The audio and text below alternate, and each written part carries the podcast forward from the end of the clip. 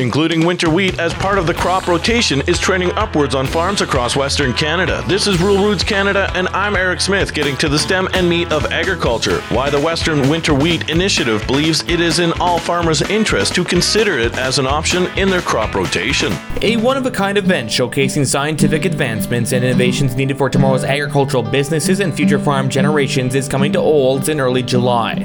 The Future Farm Canada Expo is taking place July 6th to 8th. The expo will feature a precision seeding field demonstration showcase as well as smart agriculture technologies and practices. Book the dates on your calendar as it is a great opportunity to network with producers, suppliers, industry decision makers, and government representatives. To find out more about the event, go to futurefarmexpo.com.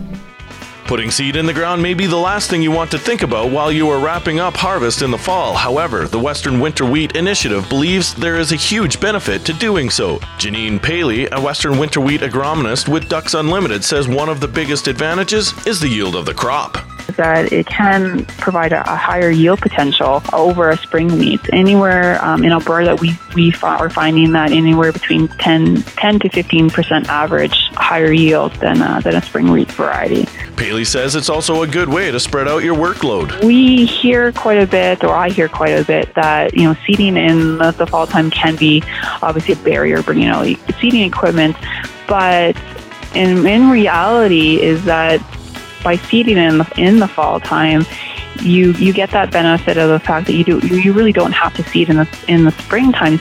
Paley says the number of acres planted in winter wheat dipped slightly in Alberta last year after plateauing, but they expect that number to grow once again this year. For more on this story, go to ruralrootscanada.com. For Rural Roots Canada, I'm Eric Smith, getting to the stem and meat of agriculture.